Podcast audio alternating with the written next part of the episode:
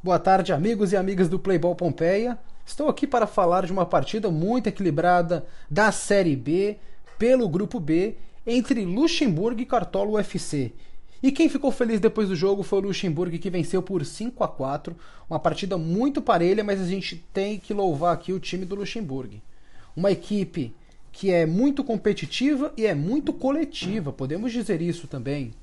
O Cartola UFC lutou, virou o jogo quando perdia por 2 a 1 conseguiu virar para 3 a 2 mas fisicamente não conseguiu acompanhar o adversário e nos 10 minutos finais acabou levando a virada, acabou perdendo o jogo contra o Luxemburgo. O engraçado de tudo isso, a contradição, na verdade, é que a estratégia adotada pelo Cartola UFC, que tinha dado certo contra o West Ham, de entregar a bola para o adversário, aproveitar que está forte o calor e tentar matar no contragolpe, acabou o tiro caindo pela colatra, na verdade.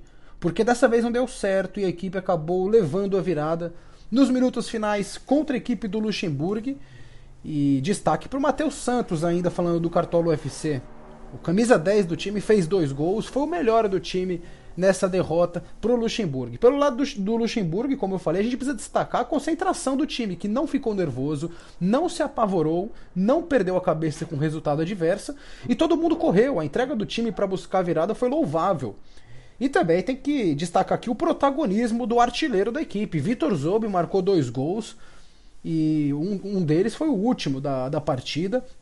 Foi o artilheiro do time e foi importantíssimo para essa vitória por 5 a 4 de olho na liderança, o Luxemburgo enfrenta o Divino UFC no dia 26 de março, às 15h50. Já o Cartola UFC vai jogar contra o líder Juvena FC no mesmo dia, só que às 13h30. Daniel Batista para o Playball Pompeia.